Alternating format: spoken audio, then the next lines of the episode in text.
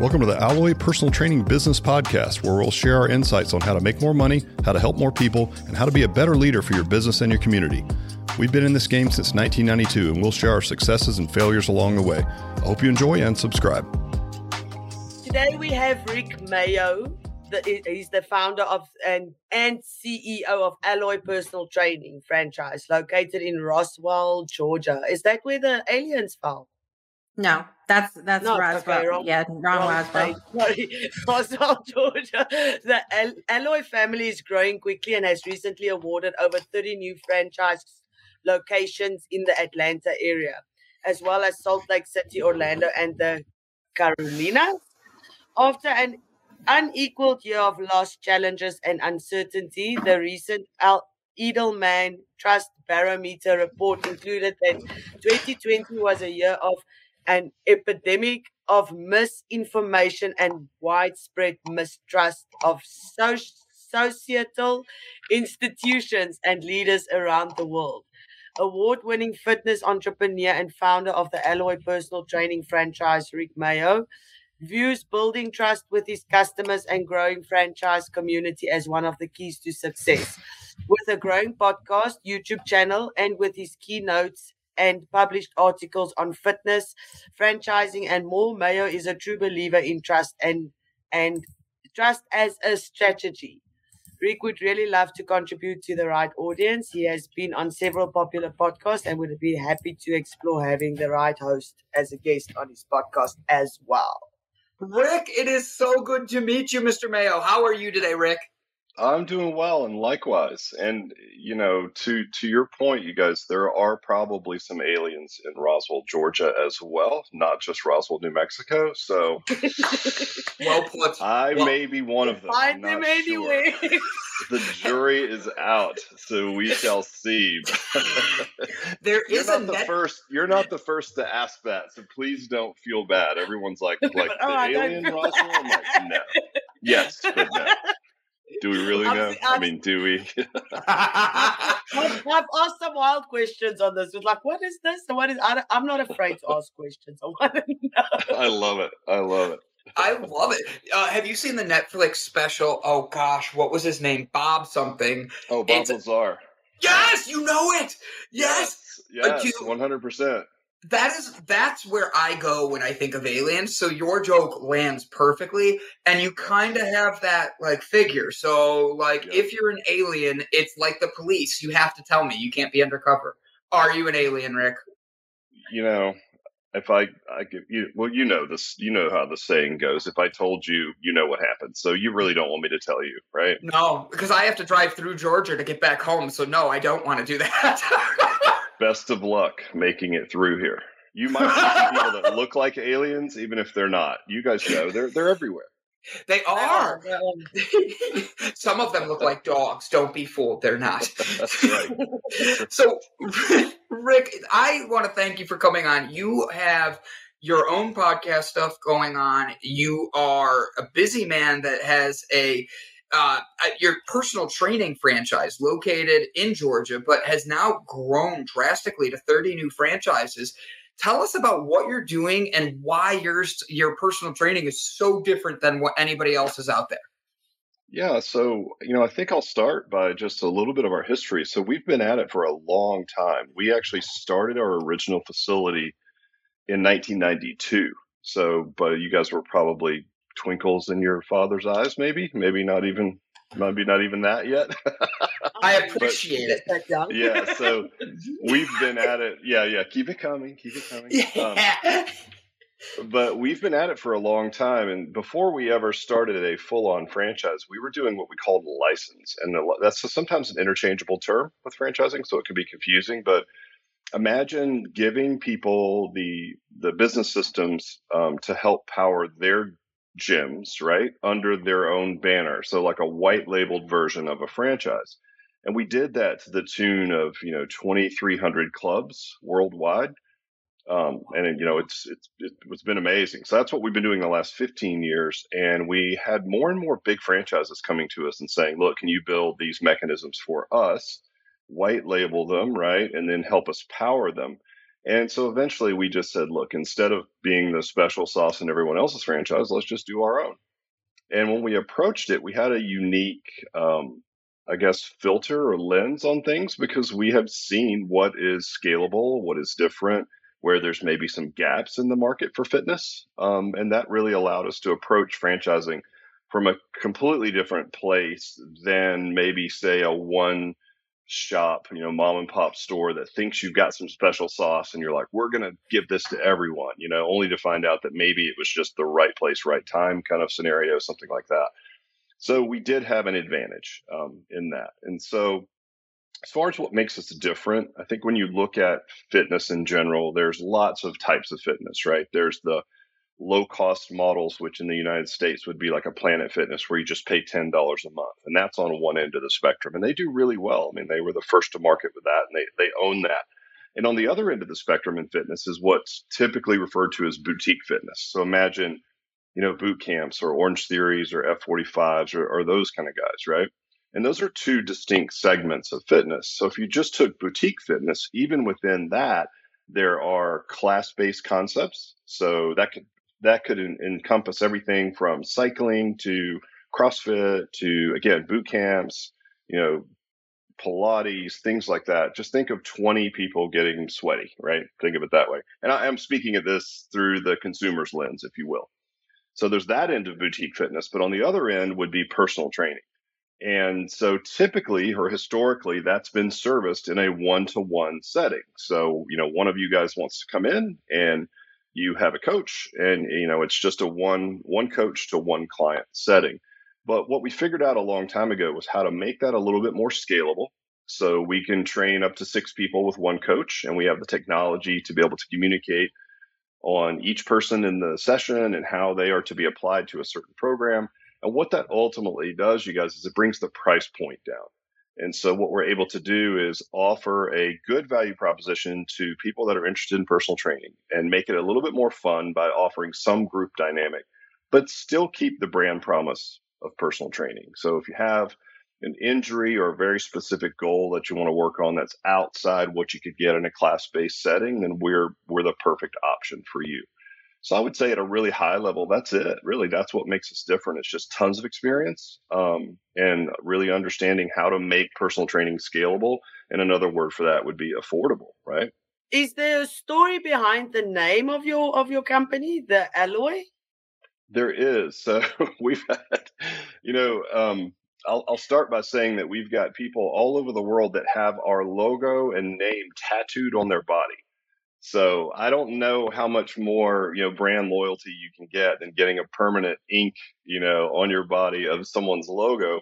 But I'm proud of it because it's all it's all as a result of some type of a story, right? Whether it be um, you know, reaching great results or turning someone's business around and allowing them to stay in the industry that they love, whatever that is, and to feel compelled enough to get, you know, a logo tattooed on you is a huge compliment to us. And so we hope to see that continue to grow as our franchise system grows, of course. But um, it's funny that you mentioned that because we've rebranded like four times. So the the internal joke is like, oh, don't get the tattoo because you know they're going to change the brand. Which yep. now that we've gone to franchising is not true. But when we opened in 1992, you guys will love this name. Like, you know, fitness was like muscle pants and uh, what we call fanny packs, or what you guys might call bum bags, right, in South Africa. So it's like, you know, that was what fitness was. And so the name of our gym was Good Bodies, which is the cheesiest name ever, but it so fit the early 90s, right? Yeah. Um, because that's what fitness was. And we had teal carpet and it was, you know, mullets and everything bad that you can imagine. Uh, I think mullets are actually back in style, but they um, are. You know, yeah, exactly, right. Hockey baby, right? If you right. Hockey, that's your haircut, right? Yeah. So, um, but that was who we were, and then you know, I can distinctly remember we had a coach working for us at the time, and he was going to be leaving, and he was going to open his own business, and he wanted to do it close to our business, which was a big no-no. So he and I were having our differences around that, right? And at the time, I didn't have the mechanisms in place to say, well, good, we'll help you open your own, right? Which that was what we would do now. But I can distinctly remember him saying, you know what? I'm going to leave here and I'm going to open down the street and I'm going to call it Better Bodies. And I was like, Like you wouldn't. if I'm honest, he kind of had me, right? It's like we're we're good bodies. He's going to be better bodies. I'm like, oh oh yeah. Well, I'll I'll go best bodies. You know, I'll even beat that. It was like, oh, so silly. But we um, we rebranded to something that was a little bit more relevant, that was local. But when we started licensing, we were giving these systems to uh, other brands, like say, a Gold's Gym or something, right? And then the Gold's Gym would say, What do we call this thing? And we were just named after a local region, right? Because we were just a couple of local clubs. And so we knew that we needed to get another brand. And we went through this really interesting, cool process. We hired a firm out of San Francisco, um, paid a lot of money to help us come up with a name. And it was like a six week process. And they worked us through all these wild scenarios, just trying to stress test our limits and which direction they could take us, you know, with a name and we needed something that we could trademark. And so I remember when they first presented Alloy, I thought that is the dumbest name I've ever heard. I cannot believe that, that we made that, right? But when you think about what alloy is, you guys, if the, even the, the very Google definition is it's nothing if it's not a combination of things, right? There's no such thing as an alloy. An alloy is a combination of metals. And when you look at the Google definition, it will literally say to make something better or stronger, right? I'm like, oh, that makes total sense. So we took that name and we took it to a branding firm, and then they built the logo, which is two pillars leaning on each other. And of course, Stronger Together has been used by Hillary for her campaign and everything since. But we were the first, you know, to, to have that, and we've got it um, in the fitness space trademarked. So yeah, a lot went into just coming up with what looks like a really simple brand, but it means a lot. And and what it means is it can pass through from me to our franchisees because we can be stronger together, a combination of, of our strengths, right? And then also passes all the way through the consumer because, you know, if you have a coach in your life, someone to hold you accountable, guide you, keep you on track, um, that makes a lot of sense. That name Alloy as well, with the combination of things making making something stronger and better. So anyway, great question. But yeah, that's uh, it was a long 30 year journey to come up with a name, but it, it's worked out pretty well. And I just shared the link for everybody here. This is the website you're going to want to go to. You're going to sign up if you're interested in all that. This is uh, the, the community page of joining the franchise opportunities and seeing everything that they're doing. If anybody's interested in that, I also have uh, the website in the background of Rick Mayo, which I will bring up in a little bit. That way you could see his handsome face there as well. Uh, Rick, I want to know with 2020 hitting the way it did, you had a lot of people that probably broke away from the the gyms. Uh, I know that when our gym shut down in Ohio, the gym I was going to, it really made it difficult to work out. It really because I'm at home and I'm trying to do online stuff, but it's not as connected as it was. Have you noticed any big changes after with 2020? And what are you guys doing to prepare for the future that with adapting to that? Yeah, that's the million dollar question, right? I mean, I think if you look at certainly we entered franchising at an interesting time because if you were an investor and you were looking at fitness, you were seeing it being, you know, not even allowed in some states in the United States and certainly overseas as well. And so it did look like a scary investment proposition. So it wasn't a great time to enter the franchise industry. But I will tell you that for our actual model, for the clubs that we had that were open um, and our corporately owned clubs, it was interesting. We we fared really well, and, and, in hindsight, you know, when I look at that, I guess the question would be why? Like, why would you fare better than a different fitness brand? And I think there's two reasons. One is because we're personal training, we are a smaller number you know, there's a British scientist, his last name is Dunbar, and he did all of these studies that went back thousands of years. And what the question he was trying to answer was basically, what is the right size of a community, right?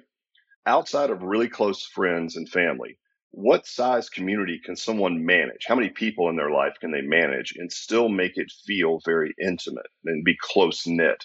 And that number ended up being 150. So it's often referred to as Dunbar's number or, or sometimes the rule of 150. And some corporations have actually taken that number to heart. If you look at Gore that makes Gore-Tex, if they had a division that got larger than 150, they would split it because they knew that if you were working in a group of 150 or less, that, you know, the, the manifestation of that could be you don't have to wear name tags because everyone knows everyone, right? There's not this higher top down management feel where like, you know, the boss is here and then there's this person and then I'm under them. It's like you really could work for the people around you and keep a tight knit community. And that was a really big culture builder and it helped efficiency and stickiness for employees and all of the things that, that, that go along with a great work environment. So when you look at our model, you know, we don't get above 150 total members. And so what happens with that is everyone can know each other. You can know everyone's name. You can know everyone's family members, right? You can know, certainly we know a lot about them from a health perspective, what their goals are, what their injuries are, things like that, what they're shooting for. But I think when you have a small number like that, you know, you guys mentioned trust a lot in the lead in. That's what it does is it drives a higher level of trust, right? So we didn't see a whole lot of churn in our revenue at all in any of our clubs that were open because a small number, so more trust. I mean, we literally had people come into our corporate gyms once the veil was lifted on the restrictions and say things like, Oh, I would never go to a big facility. I don't know any of those people. And as we all know on this call, knowing someone doesn't have any bearing on whether or not you can catch a virus from them, right? But it just speaks to the fact that there's inherent trust, right? It's like, you know, I don't want to go to the grocery store because I don't know those people, but I know my people. And I guess that would the assumption would be that they're doing the same things I'm doing to, to stay safe. So there was that. And then second was the technology. So thankfully we already had an app that we were using to send workouts to people for like that third day a week or like if you went on vacation or something like that. And it ended up being the perfect tool for COVID because we knew everyone's goals. We simply had to find out what type of equipment that they had at home. And then instead of just streaming a Zoom class, which is what a lot of fitness brands did, we could actually drill down and say, okay, based on your goals and what you have at home, this is exactly what I want you to do. And send them a video driven workout. And, you know, it, our app pulls in MyFitnessPal for nutrition and habit change and all these really cool things where we could really keep track of them. But it was like taking personal training and making it digital as opposed to streaming a live class, which, you know, again, there's a lot of people that are already in that space. I mean, look what happened to, to Peloton, you know, as a result of the pandemic, their stock jumped like thousand percent or something crazy, right? So there's already people in that space that were poised for that. So instead of doing that, we just kept it personal training and used the app to drive the programs and the accountability. And there was still a coach on the other end that they knew, by the way, that knew their name and was saying, Hey, I didn't see that you worked out yesterday. You know, what's going on? And, and uh, ultimately, isn't that the job of a coach, right? It's just to make people show up and, and do it. That's, that's 90% of it right there. So yeah, based on those two factors, you guys, that small number and that high trust and the digital assets, we were, we fared really well. So we were very fortunate to be well aligned for this. I mean, cause who knew, right? It was, it was devastating for some sectors of fitness for sure. Awesome. Awesome. Um, I wanted to ask you something. How did you get into in, into to, to, to creating creating this? Was it something that you always wanted to do that you had in your mind, or or, or how did you get this opportunity to create Alloy? You know, I wish that it was, but what happened was we accidentally stumbled per, you know, as you guys know, and you've probably heard this a million times, it seems like it's in every leadership book, but every time you run into a tough spot or a tight situation, it's typically an opportunity for something great to happen. If if you respond right and maybe you get lucky and all the worlds, you know, all the, the stars align, so to speak.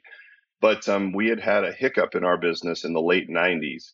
And as a result of that, we built it back in a way that was very systematic, right? So we took something that seemed like artwork, which was, you know, trainers and, and them working their magic with clients. And we had specialists in fat loss and specialists for older clients and specialists for athletes.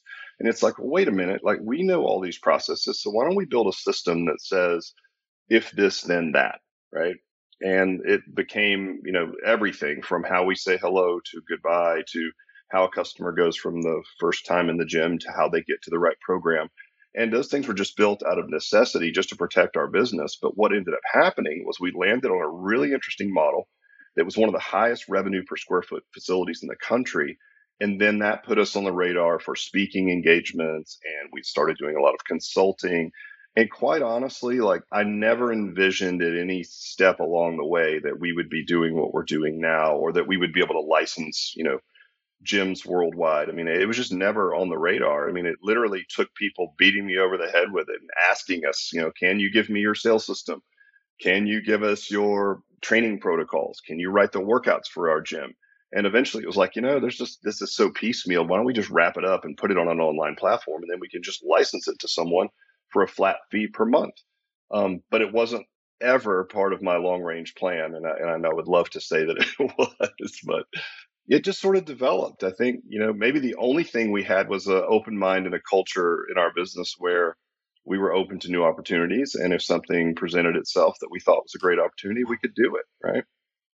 But yeah, no, no master plan. I hate to say it. Is your is your app like uh, TrueCoach? Uh, Jessica asked. hundred percent. Yes. Yeah. It's actually our app is Trainerize, which is a very well known brand within fitness that's our app partner. We just paid a lot of development costs to have a white label version built for us. So Trainerize is one of the premier online training platforms. Um, it, it, really is a fantastic tool. So we get the benefit of all the things that they build, and then we have our own functions built in there as well, which make it super special for Alloy. With working out, I know in particular that if if you have a coach, it's one thing. But when you have like a team of people around you like that, and you're working out, do you notice they push each other harder and achieve higher goals because they're working together? They do, and I think there's a tr- there's an art to fostering that type of environment, right? Mm-hmm. I mean, I mm-hmm. think I think one thing that personal training allows you to do is it's not like an entire club of super buff people. You know, one of the things that makes it interesting is I could take one of you guys, young, fit, and put you in a group with someone who's 60 years old, who's really out of shape, who has a, a hip replacement, and it will work, you know, and, then that's really interesting because typically those two things don't work well. So what we'll see is when we have all these systems in place to sort of build these human connections and to build this camaraderie, um, you know, you can systemize these soft touch, these, these things that seem like art, if you will. You can really systemize a lot of these things and force these meaningful conversations where pretty soon um, you have clients holding each other accountable, right? Like if somebody doesn't show up to a workout and you've got your core group, you know, that works out together 6 a.m. Monday, Wednesday, Friday, as an example, and someone doesn't show up, sure, it's the responsibility of the coach to reach out and find out where they are, but it's also happening via the other customers and clients that are in that session that are familiar with that individual. And that's super compelling. As you know like you know peer support is huge as far as again stickiness and the fact that people can reach their goals much easier if they've got a support system. So i think it's really the best of both worlds you know you get some of the ba- the the uh, advantages of a class-based concept with other people right but you still get the specificity of personal training so we can work around injuries work on specific goals and do things like that so it's kind of a, that that's really what we do i mean honestly you got one-on-one training on one end of the spectrum classes on the other, and we kind of sit in this little sweet spot in the middle. It's kind of underserved, if you will. I see Jessica uh, wrote a question here and asked Is there anything in your industry that you see needs to be changed? If so, what role do you feel you play in changing those things?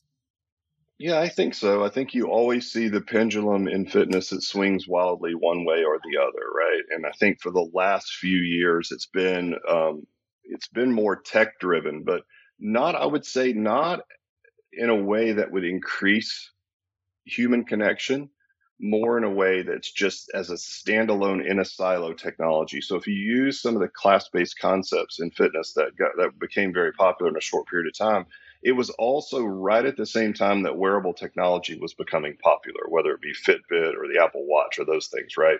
So they were able to grab onto that trend and that really helped propel them right um, quickly I think if you look at technology now, certainly with what's happened with the pandemic, it's like if technology doesn't drive more human interaction and it, it's not a, a tool to, to connect us more, then I don't think it's going to be relevant moving forward. So I think you're going to see the pendulum swing back from just technology in a silo to technology that can drive meaningful conversations and that can drive human interaction. I think we all crave that right now. I think the pandemic has pointed out how important it is for all of us, right? And so I think that's really where there's a gap in the market is like, yes, technology is the ultimate disruptor. We all need to be paying attention to it. But I think what we've seen just in the little bit of this little bit of the veil being lifted from COVID is that people do want to go back and and be around live individuals, right, and be with people. So I think there's a combination in there that we're looking for. Um, but I think moving forward, the technology just has to drive better human interaction. Period. Awesome, I like it. Do you have a? Eh. Uh, uh, can I go? Do you want to go? You've got a podcast as well. What is your podcast about? It's very nichey. So it is called the Alloy Personal Training Business Podcast. So it's all about the business of fitness and the business of personal training. So if you're in the industry and you're interested in it, that's all that we talk about. So again, very nichey, but um, it's what we know, right? And it's what we do, and it really helps our candidates for franchising if they want to know something about us and what we believe in and what our philosophies are and how the programming works and what our sales systems are. They can go there and learn everything that they need to know. I want to make sure I point this out really quick. This is beyond Moving Picture Studios. Uh, he, he, is a very good friend of mine, become a very, very good friend. He has been, he weighed well over 300 pounds and has worked throughout COVID. And he announced today earlier, and I was going to pull this in, he's down to 278 now. And he's working very hard and making sure he's eating right and he's taking care of himself. Uh, him and I have I've watched him develop like that, and I think that creating that community like that is a big thing. He left Facebook as a way of being able to delete what everybody else's positive thing is. And as weird as that sounds, it's their good stuff. It creates that mindset in us that are like we're comparing ourselves without realizing it. Why don't I go on vacation? Why don't I this? Why don't I that? And he deleted it, and he really started focusing on connecting with people again and it's been amazing to see his journey take off and the weight loss and all that. Uh, used to be 350. I knew you'd throw it up there. I didn't want to say too much. I, I, That's but, amazing. Like, he has done so well. So Ryan is an exception. Like there's a lot of people who want to make that that leap and they want to take that challenge of being able to start losing that weight, pushing themselves in the right direction. They can connect with you. Here's your website for everybody.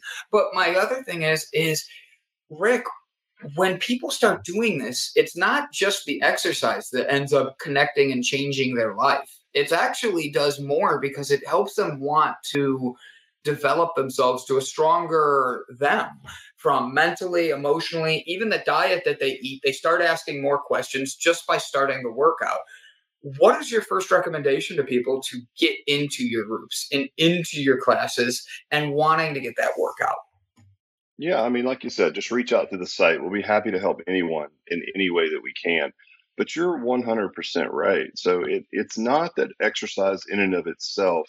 I mean, uh, listen, there's no mystery as you know to to us. We need to be healthier, right? I think COVID, if anything, has even shed a bigger light on the fact that you know there's a there's a risk factor there, and if something like this comes along, there are some things that we can control and I think it's a it's obvious to us that we need to get on top of these things. So props to to your buddy, and I would say that that wasn't the typical response. Most people went the other direction, you know, and so props to him for for taking this time to really better himself. And I'm sure he would speak to this as well. Um, but once you can do something difficult, anything, whatever that thing is, right, it builds a level of self efficacy that just allows you to stack other habits on top. And so if you just start with exercise, you know, I, th- I think the toughest thing to do is rip the band aid off and say, I'm going to make a wholesale change to my entire life. You know, I'm going to change all of my eating habits. I'm going to start exercising five days a week. And I think that's the approach a lot of people take an all or nothing. And, and that's why the success rate would be relatively low, right? And I think if you look at the way habit change really works, just pick one thing that you can do and build some self efficacy. And once you prove to yourself that you can do something difficult, like exercise three days a week, as an example, then you can stack another habit and another habit and another habit. And if you look back, you know, a year down the road, you'll be surprised. You know, you guys have probably heard the saying, I think people overestimate what they can accomplish in 30 days and underestimate what they can accomplish in a year because we just think in such short windows of time. Mm-hmm. So I would say if you choose something, you know, okay, one healthy meal a day, right? Uh, start exercising a couple of days a week. Just get out and walk for 10 minutes. I mean, anything will start to stack habits. And that's the most important thing that you're doing, by the way, right? Is you're telling yourself that you're the type of person that even though they don't want to go outside and walk today, you're going to do it anyway. And once you can change the framework, right? And the voices that you have and the way you speak to yourself and the way you think about yourself, you start to make different decisions. You know, I mean, obviously, when you're presented with the next challenge, you're like, no, I'm the person that does the hard things that they don't want to do because I know what the long term benefits are. So I am a person that makes a healthy choice for lunch, right? Mm. And you just continue to stack those habits. And again, if you look back on a 12 month time period, it can be wildly impactful, just like your buddy that we're talking about now. Have you always been someone that has been structured to uh, do the habits and all of that? Has this just come naturally to you? Um, I think so. I mean, it's it's something that you know, if you just look at exercise, I think a lot of it comes from our, you know, I mean, I was fortunate enough to have an entrepreneur as a father who, you know, exercised in the garage. And so that's what I saw. And we grew up lifting these cement weights in the garage from, you know, from the time I was a little kid. And I also saw that there was real joy as much as there was hard work there was joy in in, in being self-employed right? And in being the sort of the in charge of your own future. And it just gave me a really i didn't realize it at the time it was a very advantageous lens to have on life. And um, you know it was like he he had a pretty pretty rough life and a pretty tough physical handicap and he overcame that and went on to do amazing things never an excuse you know never heard him complain or that type of person and so um, i think for me that was just the way you did it so i'm not going to discount the fact that i had this massive advantage right um, from you know being around that type of influence um, but yeah, I would say based on that, when you start to see the results of it, like if I can just do these things, it's going to move me in the direction that I want. And then you see it manifest itself, right? It just, again, it's just habit stacking over time. If you, uh, who is your um, um, um, um, inspiration in your business part and in your, your, your personal private, private life? Who inspires you to, to, to, be the best Rick every day. Do I have to choose between one of you? Can I say both? you can. You can. You can have both of us. I'll, I'll make this. I'll, I'll make this easy for you. All right, Rick. There you go, buddy. Thank you. that's right. oh, that's fantastic. I love it. Who do you look up to though, especially because not every day is going to be a good day. Not every day is going to have joy. So that's a great question, Also, Who are your motivations? Who do you look to? And on the days when you are a little bit more down, maybe it's whatever, how do you find your to go out there and be Rick? Yeah, I think ultimately, you know, and this is something I've come to a little bit later in life is I'm a big fan of the Stoics I'm not sure if you guys have spent any time reading any of the of the Stoics, but I would highly recommend it for anyone, especially if you're going to go into entrepreneurship, because I guess the premise the premise of all Stoicism is essentially like control the things you can and let go of the things that you cannot, right? And if you think about just that one statement, how you would overlay that that over like exercise as an example, it's like you can't control everything. You can't control your genetics or your parents or you know the environment you grew up in or kind of your maybe even your current job situation can't be fully controlled, you know, or you're in a weird spot right now with a personal, someone in a personal relationship. It's like, okay, some of those things can be controlled, but what you probably could do would do what we mentioned. You could get up and take a walk, or you could spend five minutes reading a, a book, right? That would teach you something or give you some skill set that you need, or or a book on mindset, right? Um, so I think for me, um, certainly entrepreneurship is basically like self growth. This is the way I've heard it described. This is my favorite. And you guys will understand this, of course. It's like self growth disguised as business, right? Because like if you guys want this podcast to have, you know, 50,000 listeners every week, you're going to have to be different podcast hosts at some point. Like it, things just change, right? And so um, it's and that means personal growth. It means breaking belief systems. It means stacking habits. It means building self efficacy, right? But I think at the end of the day, all that starts with control what you can and let go of what you can't, right? And that goes for attention. You know, you guys, as you grow, you're going to see this as well. You're going to get a million and one opportunities. And You're going to have to say no to a lot of things, to a lot of good ideas, sometimes great ideas to make this thing, right? To make this thing absolutely amazing. And that is not easy to do. You know, most entrepreneurs that struggle, you know, they have sort of this squirrel brain and that squirrel brain ends up manifesting itself through their business, which is a big mistake, right? Um, you really have to be disciplined to say, okay, I've built this machine. Let's let this machine run. We're going to improve, like we're going to work instead of outside the box, all this kind of thinking. Let's work inside the box, right? And continue to make this thing better over time. But I think for me, it all boils down to a little bit of stoicism, which is like your feelings are fleeting, right? You're going to have days when you feel like the biggest loser ever, right? Like you, you know, one minute your business is killing it, the next minute you're a complete idiot and you're going to be out of business by noon and that can happen sometimes three or four times throughout the day but if you can understand that like your feelings are just they're not real they're just temporary they're not always the reality right um, keep them at arm's bay control what you can i think it's a really a really valuable skill set and i would say for me um, it's hard to look up to any particular individuals because everyone's so different and their path is so different with how they've gone about it but i think there's some commonalities and for me right now, I think the Stoics are, are, are someone I really look up to. You are in Georgia, but you have office, you have these franchises all over. If you could pick anywhere in the world to go and make sure that it's where you feel you're the most centered and all that, is that being an alien in Georgia or is that being able to go? Do you have a location you love to just, it's your dream location? And then, last part of that question, what are you doing to get to there?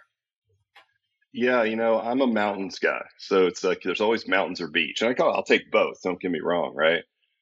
So I will tell you that I love to travel. Um, you know, I've traveled all over the world. Fitness has given me these amazing opportunities to travel everywhere. And when I go somewhere interesting, I will go for a long time. So one of my uh, here's an example. Like one of my bucket list trips was the South Island of New Zealand because you know you've seen the just dramatic scenery is gorgeous. You know, it's it's such a such an amazing place. So I had a, speaking gig there in Christchurch um, in 2019, and I got there uh, a month early and rented a motorcycle and rode all over the South Island for a month, just going everywhere that I could go and seeing everything that I could see and doing everything from, you know, I mean, think about it, like the, the New Zealand is the birthplace of bungee jumping, right?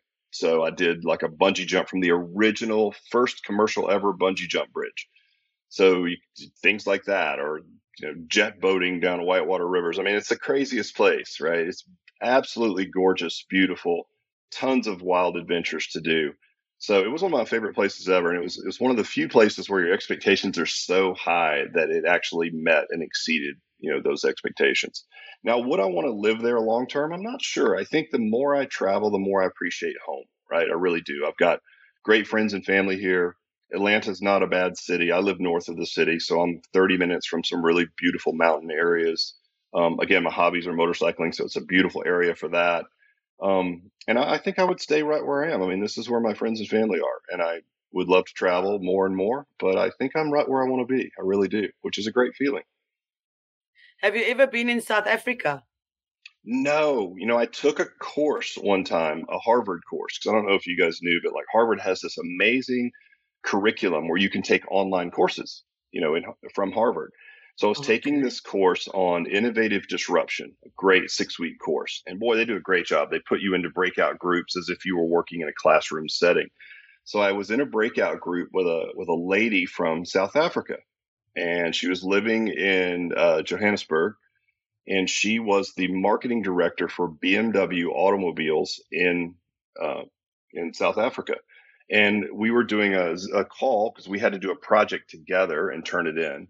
And i was looking behind her you know on her shelf behind her there was a lot of motorcycle helmets. So i asked i'm like oh do you also ride motorcycles? She's like my husband is the head of bmw motorcycles in south africa.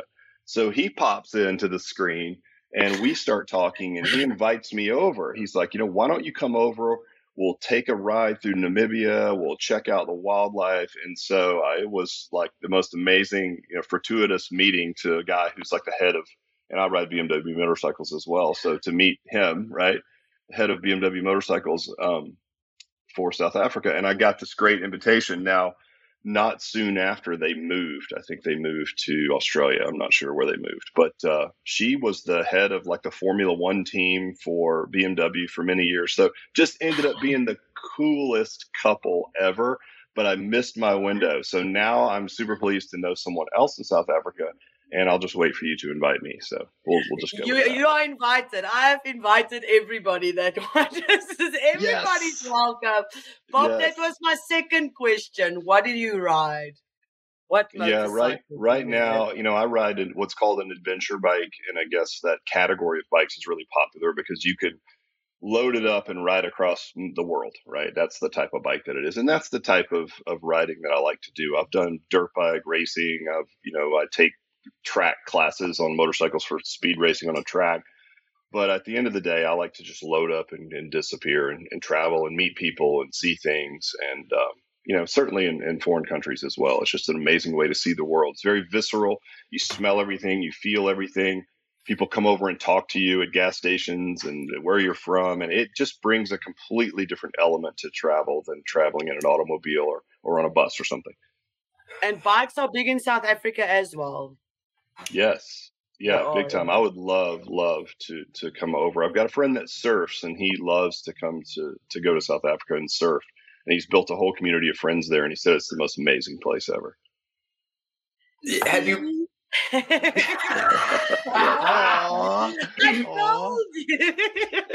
See, so have you been to Sweden? Yes, my daughter-in-law is Swedish, so I have been to Sweden. I have been to uh, Stockholm, um, Malmo, which is southern Sweden, and then I've been to Uppsala, which is where my son did a study abroad at University of Uppsala, which is about 30 minutes to 45 minutes north of Stockholm, and that's where he met his wife. And so she's still in law school there, and he is a, a submarine officer in the U.S. Navy. So he's underwater somewhere in the Pacific as we speak. Oh, that's really stinking cool. Uh, yeah. Bob said that his base camp is in Dallas, Georgia. If he ever gets back, I may stop by and say, "Hey, Rick." Uh, Bob is our biker guy. He comes on on Fridays, and he has a ZZ Top style beard. I tell everybody he was one of the original members when they were ZY Top. It's you know my my way of making people laugh. Um, but he is this genuine soul driving around the country on his motorcycle, giving to people and just giving the shirt off his back if he needs to. So if you could, if, if Bob ends up being around your area, trust me, get a drink with him. You'll, you'll, you'll literally like want him to spend the night and just keep telling stories. I say that as someone who just had that happen two weeks ago when he when he was like, "Hey, I'm coming through." I'm like, "Stop by." Spent the night, spent the whole next day together. So you'll enjoy Bob and you'll talk scooters, as he likes to say. I've got scooters in my blood. Uh, so, Rick, I'm going to ask a very weird question here, but I know I'm going to be asked it outside of all the other ones. Are you married? Because I'm going to have a lot of women. I, I, I have to be honest. I open up your your website page right here, and I like first thing I said to Ilsa is, "Oh God, he's really handsome. We're gonna have a higher viewing audience today." Oh, and she's like, "Look at him!" And then Jessica jumps oh, on and same thing. She's like, "Look at that! Uh, look at that jawline, handsome son of uh, a bee." I really hope that no one I know is is listening yet. I'm sure that they will, but I will catch so much crap from that. But I appreciate knowing my friends. Good guys. Let me bring the website back on so you guys can do it again. Oh, no, no, do not, do not do it. Yes, I've been married forever, like a million years. So, um, so yes, so sorry to any of the young gentlemen out there. yeah, or ladies, or whatever. ladies whatever. It doesn't matter, right? Anybody, any and I'll take any and all comers as far as compliments. But yeah, believe me when I tell you, I'm much better off, you know, without that even being a, a an option in my life. Talking about distracting, talking about distracting, right? Right? So I laugh because uh, Brett Gordon is right here and he says, My cousin lives in uh, Stockholm. And then his cousin is right here telling you where to go visit in Stockholm. like that just happened to work out perfectly. This is a family affair. they, you have gotten everybody's family. Jessica Dugas has a 17,000 kids. Don't worry. She popped like three out during her interview. She's done it like with, she just breathes through it now. But like, Rick, you're, you have this genuineness about you. Like, you. what is the end goal of where you can look yourself in the eyes and say, I made it, I'm a success. I'm proud of myself. Have you done that? And what does it look like? Um, no, absolutely not. And, and, I don't think you ever really want to get there, right? There's always something more to push for. I mean, fitness industry has been fantastic to me. I mean, I could not ask for more. Um, honestly, and it's not always been easy, but I've always loved it. And I think I'm so fortunate to be able to do what I love every day and to know that the the the fruits of our labor right through alloy we talked about people getting tattoos things like that but imagine you know you put your head on the pillow at night and you literally know that you're making a tangible difference in people's lives. And so for me um, you hate to say like oh you know i've made all the money i ever want to make but i think you know i live pretty frugally either way around so I, I think in a lot of ways i have made all the money i want to make right? It's been a, it's been a great run but what wakes me up and, and what keeps me going these days is knowing that, you know, we've created this vehicle and this vehicle can help, you know, someone change their life if they invest, right? If it's a business investment. And then think about all the end users. I mean, you think about think about 2000 gyms worldwide. If each gym only had 100 people participating in something that was driven by alloy, I mean, how many people are we really touching on a daily basis, right? So I'm so humbled by that more than anything. I, I think never do I feel like I've arrived. Uh, you know, I'm never patting myself on the back. We are absolutely horrible at celebrating wins in our business. We really are because it's not about that. It's never about milestones. Like if you guys became the number one podcast in the world, you might look at each other and you know, you might say what Elon Musk said when he found out he was the wealthiest man in the world. I don't know if you guys remember that tweet, but he's like, "Huh, that's interesting." Dot dot dot. Now back to work because what does it matter? it doesn't matter, right? If you're driven by a purpose, who cares? Who's keeping score? You know, it goes back to Simon Sinek's infinite games. The goal is just to stay in the game and to do good work and to do right by people. And I'm fortunate enough to have a vehicle that I can tangibly understand how we're helping people. So I just hope to continue to do it in any capacity. You know, um, there's no arriving, there's no retiring or quitting or what have you. Now, we have goals. We do want to get to 500 franchises in the U.S. Um, I think we can do it. Um, I think within that infinite game of keeping going, there are some finite scores that you want to keep, right, to kind of keep yourself rolling. But outside of that, I just really hope to continue to do what I do. I really do love it. Um, I'm humbled by it, and it's it challenges me on a daily basis. And I'm not sure you can ask for anything more than that, honestly. Is there certain criteria that gyms must have to to be part of the Alloy group, or is anybody welcome, or how does it work? When we were licensing, no. So you could just be any gym that needed help. But now that we're full on franchising, there are financial requirements. And we do that to protect the investors, right? So you get a lot of like uh, practitioners in fitness. So, like maybe I'm a trainer and I want to start my own business, but I don't have a lot of money well, your chances of success if you're underfunded are very low. And so we have financial thresholds that we set for net worth and liquid, you know, uh, capital so that people will have enough staying power to survive. And when you all franchises do this, by the way, whether you're food or, you know, healthcare or whatever that is. And if you look at the success rate of people in franchise structures, probably because of this one thing, it's infinitely higher than independent operators because you know you'll you'll hear somebody like scrap together a bunch of money. You know it's a, it's a little bit as you guys know it's certainly uh like entrepreneurship is somewhat glorified these days with instagram and what i talk about right? It's like so cool like burn the ships right? Like i'm going all in i'm going to dump my life savings i'm going to roll all these quarters in my bedroom and i'm going to go all in. I'm like i'm not sure i'm not sure that's the best strategy to, to go about opening a business. So I would say the most important thing is yes, there are some barriers, and most of those are going to be financial, and you're going to have to have a certain threshold to qualify. But that's to protect you, believe me. Do you have any in Alabama? Not yet, but we are very close to Alabama. So we've got some people sniffing around that are in the Birmingham area, which would be a great market for us. Perfect. And then have you been to England yet? I have. Yes. Ooh. Now I haven't spent a lot of time there, but I, I have passed through there a couple of times. I just saw the question. I want to make sure I ask it for the audience. So, Rick, with all this going on and you being who you are, what do you do? And this is my final question before we go into the last part of the show. What do you do to self love? That sounds really gross the way I said it. What do you do to take care of yourself to make sure that Rick is still still able to? I'm not sure care? I can talk about this on the air. I light some candles. I, I, drink some white wine. Set the mood for myself. I turn whoa, on whoa, whoa, whoa. I turn on one of one of my workout videos. You know. yeah, that's right.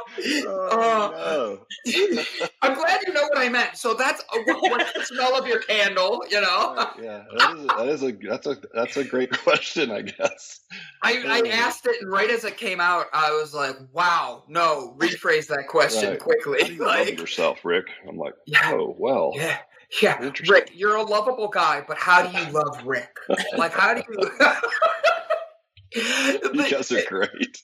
So, Rick, in all honesty, though, what does self love look like to you, other than the candles and the bathwater and Elton John playing in the background? Like, yeah, yeah. Well, other than that, because that's that where it starts, obviously for everyone, right? Correct. Um, Uh, you know, I mean, I, I, I try to take care of myself. So, you know, again, if it's if it kind of goes back to like, you know, what what's a day in the life of, and if you feel like you're doing important work, you owe it to the people that you're serving, whether it's your team or your customers or their customers, right? To show up as your best self, and that's the way I look at it. It's more of an obligation. So, like self love for me would be exercising, right, eating right, um, you know, taking vitamins, just doing the things that you need to do to show up to be your best self to your family, to your business, to your partners, to your again, to their all the way through to their members. I think I think it's good to have an obligation like that. And I think some self-love is important, but I look at it more as doing work on yourself, right? Being willing to do that work. That to me is is is a better manifestation of self-love than regardless, you know, always telling yourself you're doing a great job because like some days you're just not, you know, and that's a harsh reality. But you know, I, I tend to be a little bit harder maybe on myself um, than what would be in vogue these days. Maybe just because I'm older or we're older school, old school. But I think that's that's how I would do it. You know, I'd say to show up as your best self and doing the work to be that best self is self love. You know, that's the way it should be manifested, and that's that's how I like to do it. How we usually um, sign off or, or, or, finish the show is everybody gets a chance to to to to say a quote or, or, or give the people inspiration or anything of your heart's desire, and then Brandon will go first today. and then you can decide who goes next and next and next. And then Rick, you will take us out. You will be last to give your nugget of information and knowledge to our listeners. I'll show you how it's done, Rick. You ready? And then don't worry. So ready. Ilsa's gonna go after me, and then Jessica, then you, Rick. All right, you're closing the show out today, so you better be able to bring it. Are you ready? So ready. So ready. A lot of pressure. Guys, today has been a phenomenal episode from Rick coming on, jumping and talking about exercise and his company and what they're doing that's so different to help people, to Jessica Dugas coming on and talking about Kevin Kiley and being able to know all about the fact that are you being manipulated in tactics of your marketing? And tomorrow we get to watch that and find out whether that's actually going to be happening or not. And I look forward to it. Take today. It is Thursday. I want you to take five minutes. That's it five minutes. Hey, shh, back there. I saw that also. I want you to take five minutes to just let go of everything. No cell phone in hand, no calls, no nothing. And just close your eyes and breathe. Because the truth is that five minutes that you're taking, that's the five minutes you need for you. do it by taking care and loving yourself today.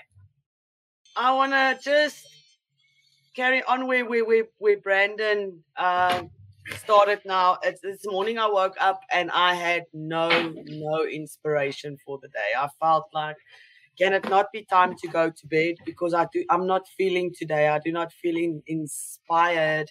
And coming on the show, you guys inspired me to to to to check myself and and and and and uh, look around and see sometimes you can't just inspire people, but you need to look for inspiration in other people and their journeys. So always, always tell your story and be kind to everybody. It, it, you don't know if you are the only person that's kind to that person that you're talking to. So always try and be better. And then I just want to say thank you uh, for for having me here every week and every day, um, and and and and giving me a platform just to talk to you guys. I say it a lot, but I just want to say it again today. I'm grateful for you guys, and I hope you have a wonderful Thursday. Liar. Uh.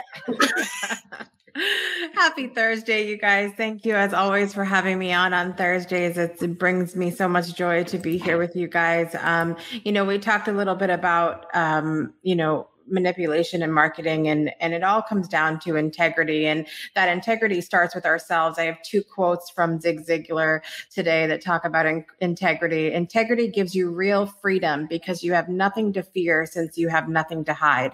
I love that one as we're talking about that on a very personal note. And then going into the entrepreneur space honesty and integrity are by far the most important aspect assets of an entrepreneur. So as you're taking that time that brandon suggested for your yourself today, make sure that you are using a little bit of exploratory time to learn more about yourself and ask yourself those questions. Am I being, um, am I full of integrity? Am I someone who is showing the person that I really am inside? And that's how we're going to, um, you know, attract more people into our lives that are, are doing amazing things by, by being who we are and, and surrounding ourselves with those people. I hope you guys have an amazing rest of your week.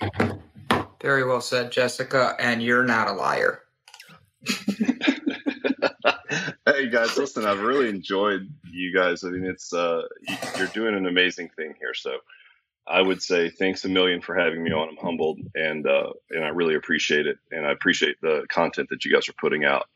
And I would say um, for me, just do some hard things, right? Prove to yourself that you can do something difficult. I think you owe it to yourself. You're worth it, right? Do something hard, build some efficacy, stack some habits, and just keep going. I mean, that's it, right? Just show up every day as your best self. And if you do that, there's not a whole lot that can go wrong. Mm, mm. Rick, please stick around behind the scenes. We're going to talk to you for a few minutes after the show. Guys, make sure to go follow Rick. Make sure to give him some love put some mayo on it and know that you're going to be going the right direction. I had to get one corny joke like that in there. Jessica hides her face. Ilsa's like turn my screen off again. The first thing I said is I don't like mayo. That's the first thing she really either. did say. I don't either. It's disgusting.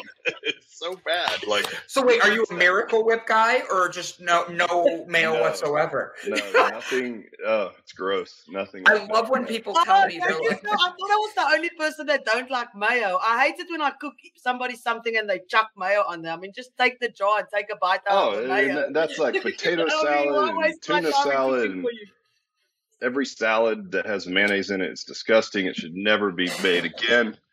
Um, that's it. Yeah, no, no, say no to mayo, right? except except Rick Mayo. Don't say no to Rick Mayo. That's you guys. it. right? Say yes to Rick Mayo. He's in a tub of, No. of rose petals, listening to Elton John, drinking a glass of white wine, loving himself like never before. Say yes to that, people. And ladies and gentlemen, that is our Thursday show. Have a good one. Love yourself like Rick. Thank you so much for listening. If you found this content valuable, check us out at alloyfranchise.com for more information on the Alloy systems. Also, leave us a five star review so we can spread the good word and help more people.